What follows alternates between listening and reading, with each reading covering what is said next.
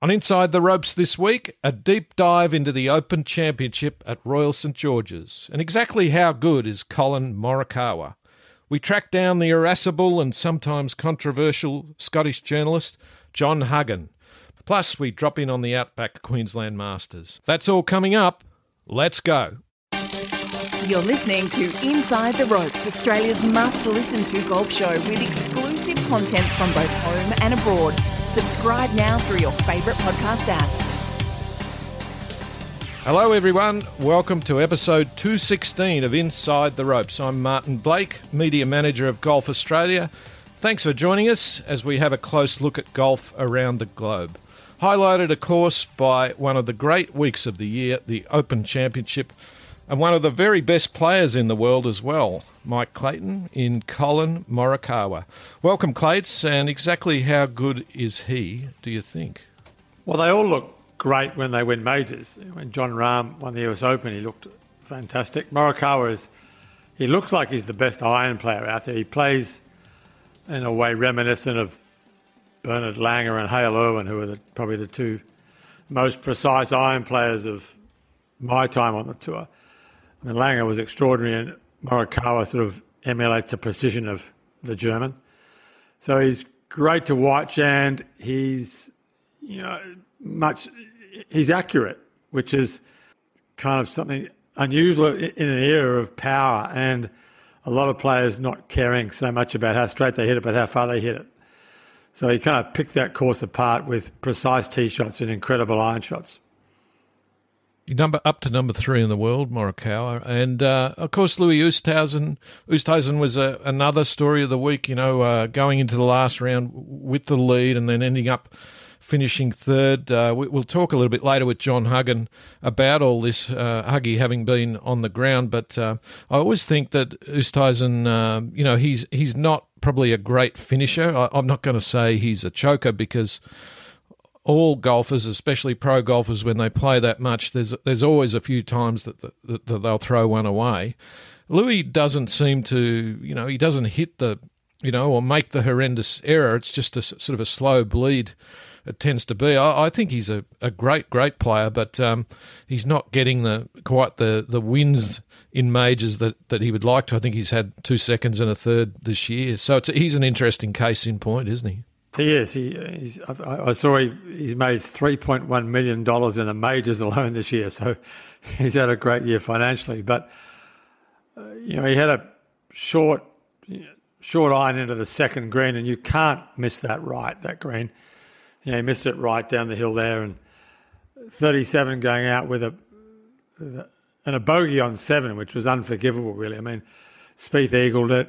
Everyone else was burning it. To make a six there was a massive crime in terms of winning the tournament. So you know, he didn't shoot a bad round. He just wasn't as good as the others were. And Koepka coming screaming up from behind played brilliantly. Rahm hit the ball amazingly well. Morikawa was he started from the first tee, ripped it 320 yards into the wind right down the middle of the fairway. So there was an opening statement right off the bat there. Jon Rahm, I think, is uh, back to number one in the world this week and, and heading to the Olympics in Tokyo next week. But I think Rahm had four top tens in the majors this year. So, um, you know, he's he's really playing some great golf, isn't he? Is. I mean, I, does anyone really care who's number one in the world? You know, it's always who's playing the best golf. And, I mean, you know, it's kind of, it wasn't up for dispute for 15 years who the best player was. Tiger was the best player. Whether he was number one or not, he was the best player.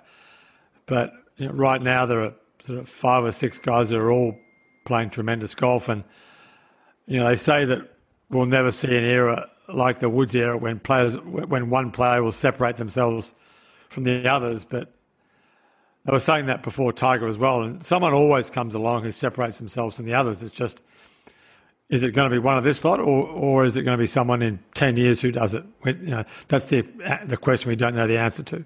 Hopefully it's Elvis Smylie or Cameron Davis or someone like that.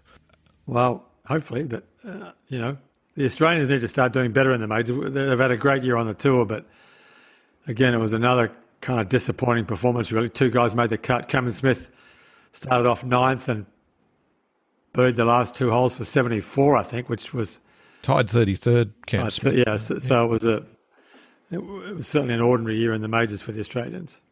Well, we might talk a bit about that because uh, you know Adam Scott was tied 46th. Uh, you know Mark Leishman missed the cut by one and, and damaged his putter and had to putt with his wedge, which we'll ask Huggy about uh, later on. But it was uh, it was a quiet week for the Australians. The the good news of the week around the world was that Grace Kim won again.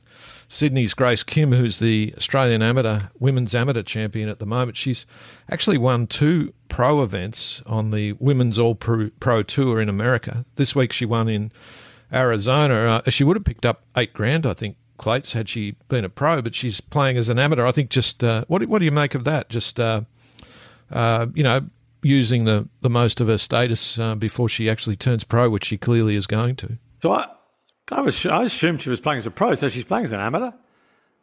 Yeah, might as well be yeah. a pro and get the money. Um, yeah. So does that tour get her some sort of exemption out of the Symetra tour? Is that the plan, or is it a plan to go to the tour school at the end of the year if they have one? Assuming they have one. I think tour school. Sure yeah. How that.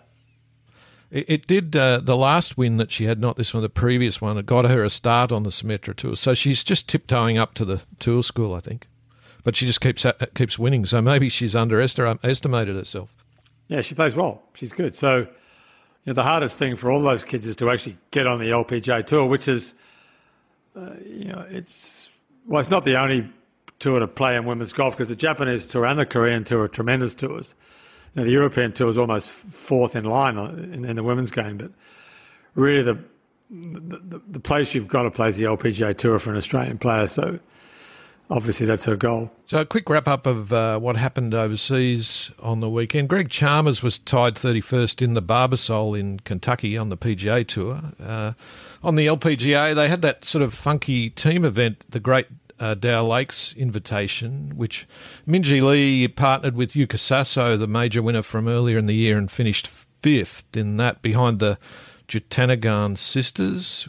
Brett Drewitt played well again on the Corn Ferry. He was tied sixth He's actually number 22 on their points list, which uh, gives him a very good chance of getting a PGA Tour card for next year. And on the Challenge Tour, Blake Windred from New South Wales finished tied 11th, which is the secondary European Tour. And I wanted to mention the Evian Clates, which uh, is played at one of your possibly least favourite courses. But on the women's tour, the Evian Championship, which is a major, is played this week in France at Evian-les-Bains. I need Ali Whitaker's good pronunciation for that, but it's a beautiful uh, looking place. But uh, I know that you've said before you're not a great fan of the golf course.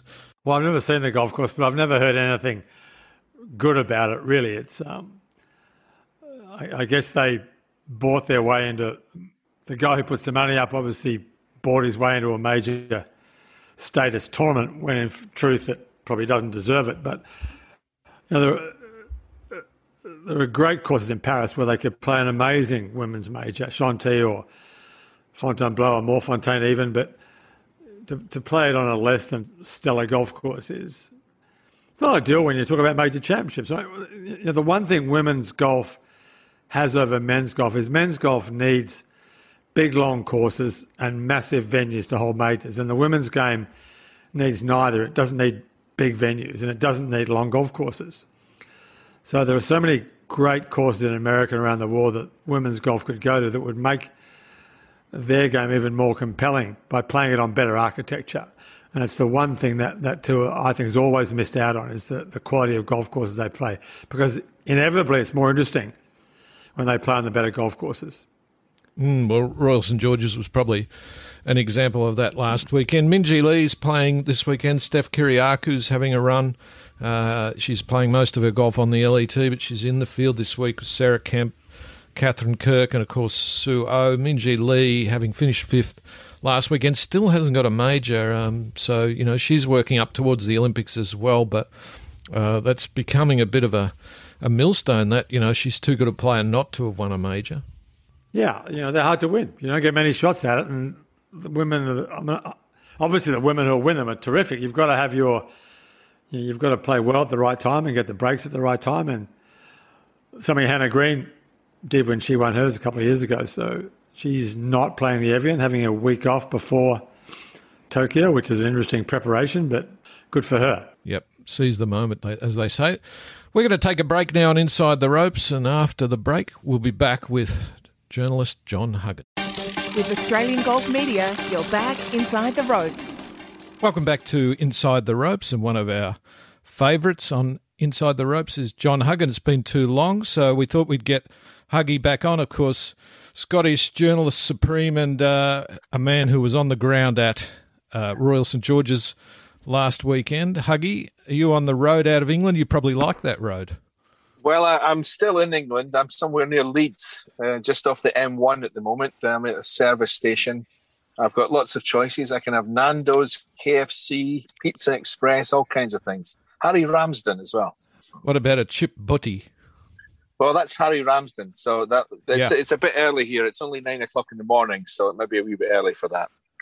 How was the week, Huggy? Uh, you know, Morikawa, Collin Morikawa, just any way you look at it, he was just incredibly impressive, especially the ball striking. Yeah, I mean, well, that's his uh, his reputation is the you know the tee to green stuff, especially the irons. I mean, I remember being in Chicago, maybe what eighteen, well, more than eighteen months ago now, um, a tournament, and watched him on the range for. I stood there for about half an hour, and he never missed a shot with his with his irons. I mean, it was quite hypnotic to watch it. Um, and he was like that again last week. And of course, he held all the putts that he had to hold yesterday um, to hold off Spieth. Um, I, I, I must admit that Spieth for me is far more interesting to watch because there's a predictability about Morikawa that um, Spieth never has, and you never quite know what's what Jordan's going to do next, and I, I kind of like that, especially on the links. So, do you think Spieth is back, uh, really well and truly, like a bona fide superstar that we know he is? Is he is he really back ready to win? Well, I think so. I mean, uh, I, I, wrote about him this week, and the, his problems were all technical. I mean, I always thought that that as, as soon as he got his swing sorted out, if he ever did, and, and I think he probably has now, certainly close enough to contend in these things. He still was. He, he hadn't lost anything else. I mean, he still knew how to win. He still had the putting, although he just missed the odd short one here and there just out of the blue. But that was the only thing he lacked was the ability to hit the ball properly. And as soon as he got that kind of half sorted out, he was going to be right there again because he's he's got everything else that, that a top player would want. I mean, it's it's kind of the like I always compare that with um, Padraig Harrington back in the day when he went to Bob Torrance to to get himself a golf swing because Padraig had he had, he was the same as Spieth he had everything you would want to be a top player. He had the the putt shot game, mental strength, all the stuff that, that Spieth has got, but he couldn't hit the ball. Um, and that's where Spieth was for maybe the last 18 months. Speaking of hitting the ball, Huggy, um, what do we make of Louis? Do we is he in Greg Norman territory in danger of being um, underappreciated because he's having so many near misses? Well, he just kind of it's almost like he goes to sleep, isn't it? I mean, he, he just kind of moves down a gear and just stays in neutral. Um, seems to be in the last round of tournaments, certainly the, the last two or three that he's come close in. But um, I'd be interested in what you think. I mean, that, that's my impression of it, but I'm not sure why that happens. It's, it, it must be a mental thing because that, that beautiful swing doesn't seem to change too much. But uh, and he's been putting like you know top player this year. I mean, he's a top putter on the PGA Tour this year, statistically at least. So I'd be interested in your thoughts on why you think he keeps coming up short. I'm not sure. It's hard to know unless you. I mean, he's the only one who really knows what happens, and but it's not like he hits the wildly destructive shots that Greg would occasionally hit. Um, you know, he tweaked that drive left at 17 at Torrey Pines and got beaten by two crazy putts. Um, hmm you know, Rahm obviously used his putts up at the US Open because he didn't make any this week that mattered on the, on Sunday anyway. But yeah, look, it's hard to know. You just you wonder how you can question his desire, maybe, but only he knows that. You know, he's such a beautiful player. He there's there's no pressure on him to win one because he's won one. You know, you know, the pressure's on him to win two and he's clearly you know second, second, and third in the majors this year. He's obviously had a great year, but it's a mystery to me why he doesn't stumble across. Well, why he hasn't stumbled across more than just the one he did win, which he kind of stumbled across because he got a great draw on Friday at St Andrews.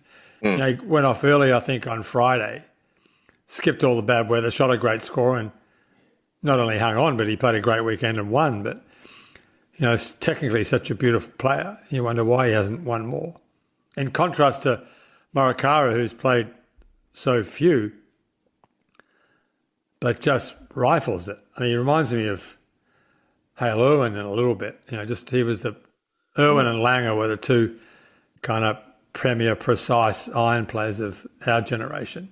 I remember watching Irwin play the last six holes of a 64 at Royal Melbourne. It was, I was a kid. I thought, wow, that's a different level to I thought was possible.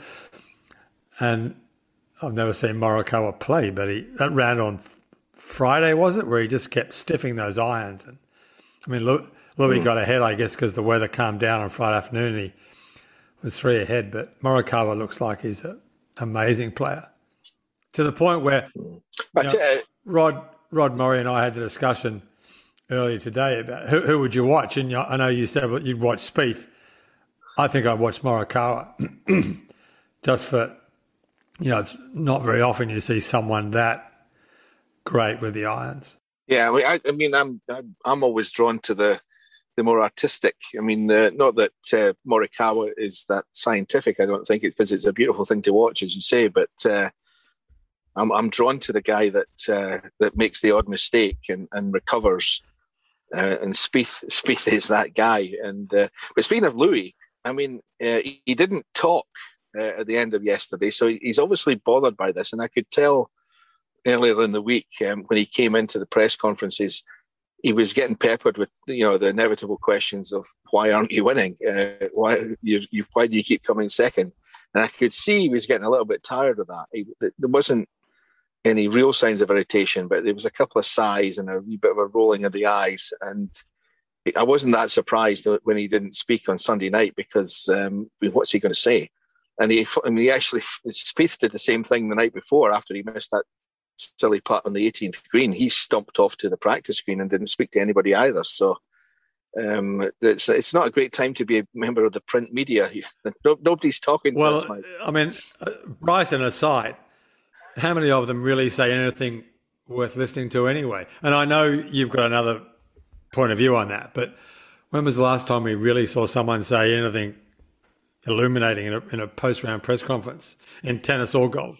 Well, yeah, there are exceptions. I mean, Spieth's pretty good. Um, Rory's always yeah, Rory good. good yeah. Rory yeah, actually he listens to the questions and thinks about the answers, which is a pretty basic thing to do. But he's uh, he's one of the exceptions in doing that. But uh, but you're right. I mean, uh, Morikawa is one of the he's a kind of middle of the road guy. He doesn't say that much that's that, that's too illuminating. I mean, he says what he has to say, and it's all very nice. But uh, he's a bit like uh, Rickie Fowler's another one. I mean, he's he's incredibly bland. Yeah. Uh, in interviews, um, they they've obviously been coached to to play safe, but um, golf, like every other sport, needs a bit of you know something. You don't need controversy all the time, but something a wee bit short of that doesn't go amiss. He's certainly young, Huggy. I mean, 24 years of age, two majors already, almost unheard of. And uh, I'm just wondering, he looked he looked pretty nerveless out there on Sunday, similar to what he did when he won the PGA last year, I think it was. So I'm wondering whether, because I remember, you know, Spieth when he came out was a bit like that, and it kind of got into his head eventually. I wonder whether that'll happen to Morikawa at some point. Well, I mean, he's got the the claw grip going on the putter, I mean, for all that, I mean, his putting was extraordinary yesterday, but but that's very much the exception for him. I mean, that that is the if there's a weakness in his game, that that's what it is. And and it, as you say, he's only 24, and he's like Zalatoris is the same. I mean, he's got some weird and wonderful putting grip, and he had an incredible yip um, at Royal St George's before he had to withdraw because he hurt himself in the rough, uh, which we can talk about later. But uh, I, I worry when guys that age are are going to. I mean, it, it, it's not quite got the the stigma that it used to have. These these funny grips, but when you're young and you've gone to something like that, I tend to think that there, there's something going on there. There's a there's a little bit of at least a little bit of an issue. Yeah, but Huggy, I remember as an amateur, I was putting cross-handed in the Lake Macquarie tournament, which I think you've played, and mm. Jack Newton was commentating, and I heard him say, uh, "Wow, it's a bit young to be going to that sort of grip," and it was Jim Furyk's father who Nicklaus and Gary Player played an exhibition at Jim Furyk's dad's course where he was a club pro, and he asked them if they were starting again, what would they do differently? And they both said, we'd putt cross-handed, or, well, I'd putt cross-handed, which is why I think Furyk's father taught Jim to putt cross-handed. I wonder whether you know these different grips that there are stigmas attached to them, and it takes a while for the stigma to wear off because they're actually pretty efficient grips that work. well, they well. are. I mean, that, there's a reason they're going to these grips. But as I say, when when you're young, you and you're as that good a player. Uh, I mean, most of the guys. I mean, you, you, don't think about putting that much when you're young. You just knock them in. That's this generalization, I know, but that they've obviously putted really poorly at some point and for some time maybe, and that's why they've switched to that grip. That that's what makes me slightly concerned in the looking at it in the long term. Or maybe they think it's a better grip and they can putt better using that grip. I'm not sure. Well, clearly I, they are yeah. putting better with it. Yeah, but but there's a but there's a reason why they've switched. That's my, you know there's been a lot. Of, there's been at least a period of poor putting, which is not a great sign when you're that young because generally speaking, young kids putt great. Of course, the other thing is that, and we watched it with Monty and Faldo, was that they would look like they weren't putting as well as the others or putting that well because they hit the ball hmm. closer mm. to the hole than the rest. So it just looked like they were missing more because they had more to miss. Yeah, I mean, that was Jon Rahm yesterday, as, as Blakey touched on there. I mean, he, or somebody did. He, he putted really poorly all week, Rahm. I mean, he'll he'll be walking away thinking he should have won that. Yeah. Never mind that uh, you know Morikawa played so great and so did Spieth, but Rahm will be the one who'll be you know along with Oosthuizen, and he'll probably he'll be the one with the most regrets, I think, because as you say, I mean, every time I looked up, he was missing from twelve feet. Yeah, Huggy, uh, Royal St George's stood up pretty well. It looked very green compared to the last time I went there. It was 202 and it was like a moonscape. It was it was green and we didn't have a lot of wind from what I could see, um, but the best players around pretty much got up there, didn't they? Yeah, I mean the weather was terrific. I mean, and the, but they had some rain beforehand. That's why it was green. I mean, the, the colour of the golf course this year is entirely dictated by the weather. Um, but the, it's been hot, certainly by our standards, maybe not by you guys, but um, today it's going to be in the mid 70s again. So, it, but it was beautiful and there was hardly any wind. Um, the the rough, though, I mean, goodness me, the the rough up the certainly up the right hand side of the first hole and a few other spots. I mean, it's just getting ridiculous. And they had to have about six or seven guys ball spotting on the right hand side of the first hole just just to find the balls.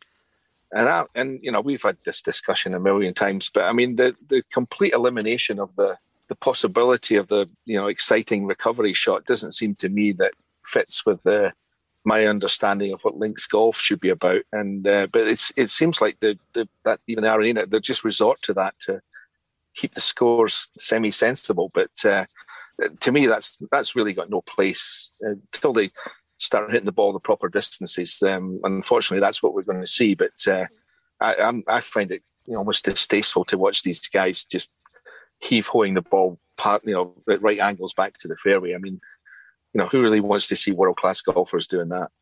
It looked um, to me, Huggy, like the course played really short. Whether mm. it was the fact there was no wind, I remember Paul Lawrie holding that five iron at 17 in 93, and Norman hitting five iron to 18, and um, you know the fourth was obviously a long hole, but it seemed like there was a preponderance of holes that were drives and wedges. Mm-hmm. It was an unusual wind, apparently. That that wind. Um, I spoke to the pro, the Scottish lad, and he, the club pro, he he said that, that that's the easy wind. He, yeah. he, he predicted low scores. Um, because of that wind. I mean, the, the 14th, for example, the par five, for all that, you know, the, the occasional out of bounds did inevitably happen, but uh, that was straight downwind.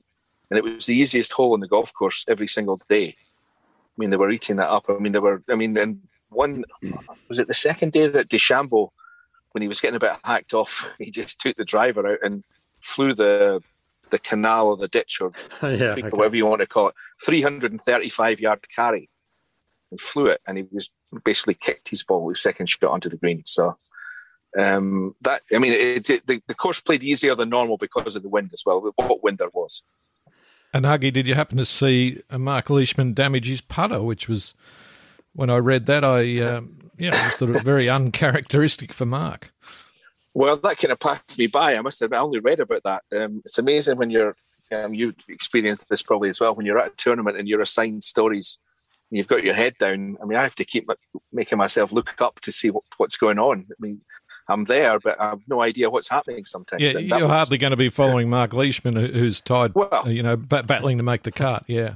I mean, I, I do like Mark Leishman a lot. He's a terrific player, but, but I must admit, I, I wasn't watching when I, I, I don't even know even now what he did to his putter. I believe he did it with his with his own bare hands. He just sort of went to bend it, and it actually snapped. Right. Okay. Well, you know, you can actually putt quite well with a wedge. I mean, I'm sure. I'm sure Mike Clayton's done that in the past. Mike, have you ever broken your putter halfway around? I've um, I held a six foot putt across the green at the last at New South Wales to make the cut once with a two iron. I had, a, I had a feeling there might be an anecdote in this. Yeah. That wouldn't be the only time, I don't think, Huggy.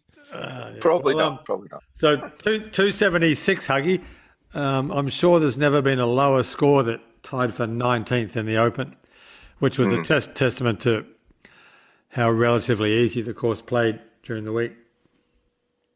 So I guess the other question is is the he's a fascinating personality in golf. What do you make of DeChambeau's efforts to play last week? Is it a game that works at US Opens and PGAs, but not at Augusta and the the Open? Well, he- there, there does seem to be a, a reluctance or maybe an inability to, to change his style of play to suit the, the course that's in front of him because the way he was playing, because of the rough, the ridiculous rough at, at St. George's, he couldn't play the way he normally plays because even he couldn't heave the ball onto the green from some of those lies. I mean, you, I bet you there was plenty of guys hitting shots last week that were the ball was invisible to them. They were they, they knew where it was, but they, and they were just trying to heave it back onto the fairway, but they couldn't actually see it. I bet you that there was a few cases like that. But uh, yeah, I mean, he just he, he just seems he can't adapt uh, right now, and, and I think he was the message was getting through because he it, I was listening to him one day, and he was talking about how he, he, this is the hardest kind of golf for him to figure out. Was how he put it which means that he's, he's it seems to me that he's, he's come to the realization that he can't keep doing what he's doing because that's not going to work.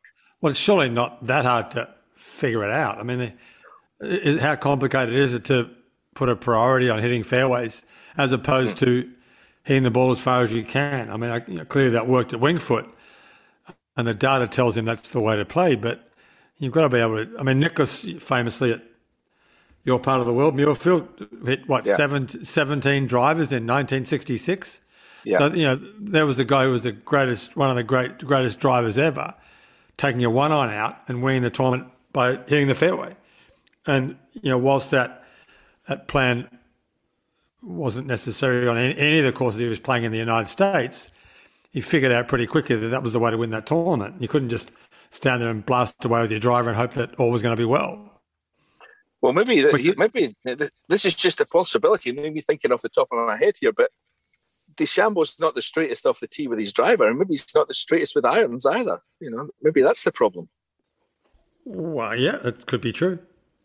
But you you would think with all the analysis and worrying about the dew and the wind and the temperature and the how tight his shirt is and all the other stuff that you might figure out that there's a bit of science in actually hitting the fairway here. Because it's Well, not that's true. yeah, because it's not a long golf course, and the guy that's going to win this tournament, as Morikawa showed, was the guy who played most accurately from the tee. Yeah, that's right. I'm, ju- I'm just proud of the fact that DeChambeau is now shouting four. Because He, uh, he did, he I'm- did. I'm well done. I'm, I'm very proud of the fact that I was the one who asked him why he doesn't shout four. Yeah. I mean, uh, it- it surprised me a little bit that he went to the kind of blatant lie in response because of and there's plenty of uh, video evidence of him not shouting four. But uh, I did uh, hear him at least on two occasions, maybe three, um, shouting four subsequent to the question being asked. So he's moving in the right direction in that way, at least. Yeah. He's an interesting. I mean, a lot of people think he's a dick, but he's a, you know, takes all sorts. He's an interesting guy, and it's interesting to watch what he's doing. And yeah, I, I don't think he's a bad person because I, I watch him with the kids and the, and he interacts with the the spectators, you know, just like you would hope that they they all would do. So there's many. There's he's not. You know, not everything's bad about Bryson DeChambeau, and he's a fascinating yeah. study as a golfer. But he, he does need to sort himself out a little bit in how he interacts with the with the certainly with the media. What do we make of Koepka? Did you see much of him last week? A little bit. I mean, he just uh, he just he, he didn't play that well for the first two or three days, and then he just left himself with too much to do. I mean, he just ran out of holes at the end. It was a you know a classic too little, too late. That's uh, that was his week, and he's also he he also speaking of DeChambeau, he spends far too much time you know, getting these little digs in at Bryson, and he, he, needs to let that go. I mean, this I'm getting tired of all that. It's yeah, uh, yeah, it's like if I if I was Steve Stricker though, I'd be I'd put the two of them together first match on Friday morning at the uh, the Ryder Cup come September. That would be hilarious. Yeah, that, that well, might... it's only only happened, Huggy, ever ever since they they um, announced that bonus money for the PGA Tour for being a personality. Yeah, yeah. Well, that's that's the cynical view, Blakey, but you you might be right.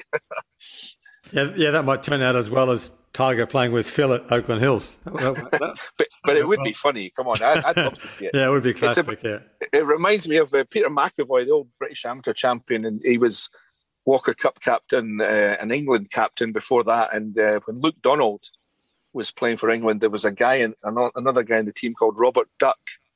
So Peter McEvoy, of course, he put them together, Donald and Duck, just for the just because you had just because you had to. I mean, how yeah. could you not? So. Huggy, uh, when are you coming down to see us again? We've got an Australian Open on uh, at the Australian in end of November. I reckon you're probably uh, in the slot for that, are you? Well, hardly. I mean, you've got to speak to your government about uh, quarantining and letting people in and letting you don't people fancy out. that? And, uh, not not a great deal. No, I, I actually spent some time at uh, my colleague uh, at Golf Digest America, Dan Rapaport. He came over and quarantined to to be able to be at his first Open last week, and uh, he didn't have a lot of fun. He, he may be the most tested human being on the planet right now.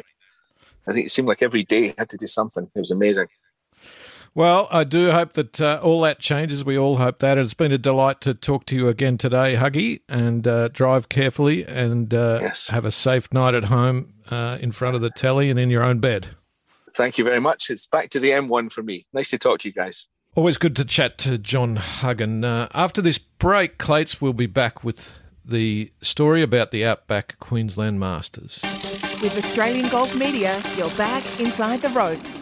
Welcome back to Inside the Ropes. And before we go to David Pennell in Winton to talk about the Outback Queensland Masters, just wanted to throw in a plug, Clates, for the Play 9 competition run by Golf Australia. 28 golfers will have the chance uh, to play nine holes uh, at the end of this year. It's usually played, last year was cancelled because of COVID, but it's usually played at the Australian Open. I'm not sure whether they've actually decided that yet. The Open is scheduled for the end of November at the Australian in Sydney, so it's a pretty good prize. If you come from interstate, they fly you in to play. So uh, details are on the website at www.golf.org.au backslash play nine. Now, the Outback Queensland Masters Clates, this is quite a a really uh, burgeoning event, I'd say. It won a big award last year for for the best new event in some of the uh, national tourism awards, and we've got David Pennell on the line. Is that the correct uh, pronunciation, David? But David's from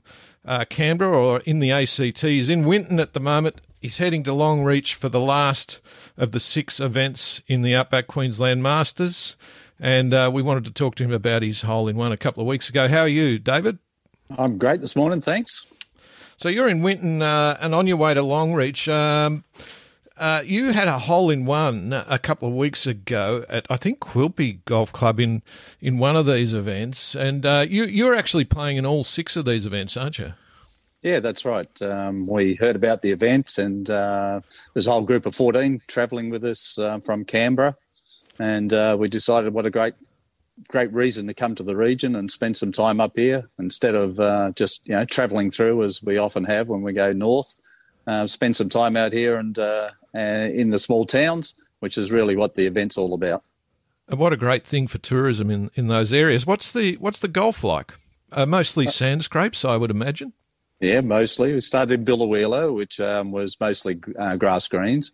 And then Charleville, strangely, has a mix of nine grass and nine, nine sand, but they're not nine straight grass and not nine straight sand. So you get a mix. So you just come off the sand and then you got to putt on the on the green. but uh, it's been dirt and uh, sand greens um, ever since. And a good time had at night as well. Actually, Luke Bates from uh, Golf Australia Queensland told me the scoring tends to be a bit uh, not quite as good on the Sunday because there's a few big nights had on the Saturday. Yeah, that's right. Although one of the one of the ladies in our party reckons she plays better with the hangover on the Sunday. Tell us about your hole in one at uh, Quilpie. I think you picked up uh, was ten grand. I think uh, for the hole in ten, one with a with a five iron. Yeah, ten grand. Um, so on each of the courses, they've uh, set up one of the par threes as the um, ten thousand hole in one, and then um, ultimately at um, Longreach it'll be the million dollar hole in one. Um, and on the concept of uh, the uh, well, the setup for the weekend is that you just play um, nine holes on the um, Saturday and nine holes on the Sunday. But uh, we were the it was on the eleventh hole at Quilpie, and we teed off at the tenth, and so uh, we were only the second group through in the morning. And they set up uh, with uh, officials at the at the ten thousand dollar hole in one, so they can check what's going on. And so they'd hardly finished their coffee when I came up to the tee and uh, I'm travelling in a in a uh, slide on camper, so I don't have a lot of room for golf clubs, and my wife's playing as well. So we just set up these small little travel bags. I've only got uh, five clubs in there, and uh, so 147 I would normally have hit a six iron. I didn't have that, so uh, hit a five and thought I'd sort of punch it into the green and uh, good in the air and one bounce and then it disappeared. But we didn't know that went in the hole. It could have run through the back for all we knew at that point. But well, that, uh, Clates, that's plenty of clubs, isn't it? You're you're one for a, a handful of clubs. That's right. Five's a little light on, but seven or eight's perfect, really. Seven or eight yeah. clubs and nine hole golf is great too. We play golf. T- yeah, I, I get worn out playing 18 holes. I love playing nine holes, but nine holes with eight clubs is a perfect perfect round of golf. Yeah, it, it's, it's actually worked out well too. Incidentally, Clates, have you have you been out to Longreach or any of those courses? No, never. I've never. Well, uh, no, because I, I, I never played that Troppo tour, that pro am tour that Grady and Baker Finch and Senior all played in the late seventies and early eighties. So I've never done outback Queensland golf at all. I Went to Laguna Quays once, and I played it. It was about it. I mean, I've barely played north of Noosa, so it's something I should do one, at one point. But sounds like fun. David, do you think the uh, the concept works pretty well? I, I, presume you, you would if you're having such a good time. Yeah, look, there's about 160 people travelling, and um, most of those people are, are, doing the, the full tour. A couple of them have been off and been up to the Cape in between and coming back for Longreach. But um, yeah, the concept works well. The organisation is just fantastic. Um, the uh, play the nine holes on a Saturday, you come back for a dinner and entertainment on the Saturday night uh, get up Sunday morning with a hangover and play your Sunday round. Um, and then a big presentation at the end. And um, so people of all golfing abilities have been playing. There's um, there's people that don't have a handicap, and so they they play um, alongside of everybody else and um, just play in their own little comp. Um, and initially, when we all went to the sand greens, there was some um, some pretty low winning scores, but um, of late, uh, on the weekend, we had, uh, I think the winner had 23 and 23 for the uh, two nine holes to win. So that's pretty good scoring. And you, you already mentioned this, but there's a million bucks this weekend at, at Longreach uh, for the hole in one there. If you're good enough to do it twice, that would be quite nice.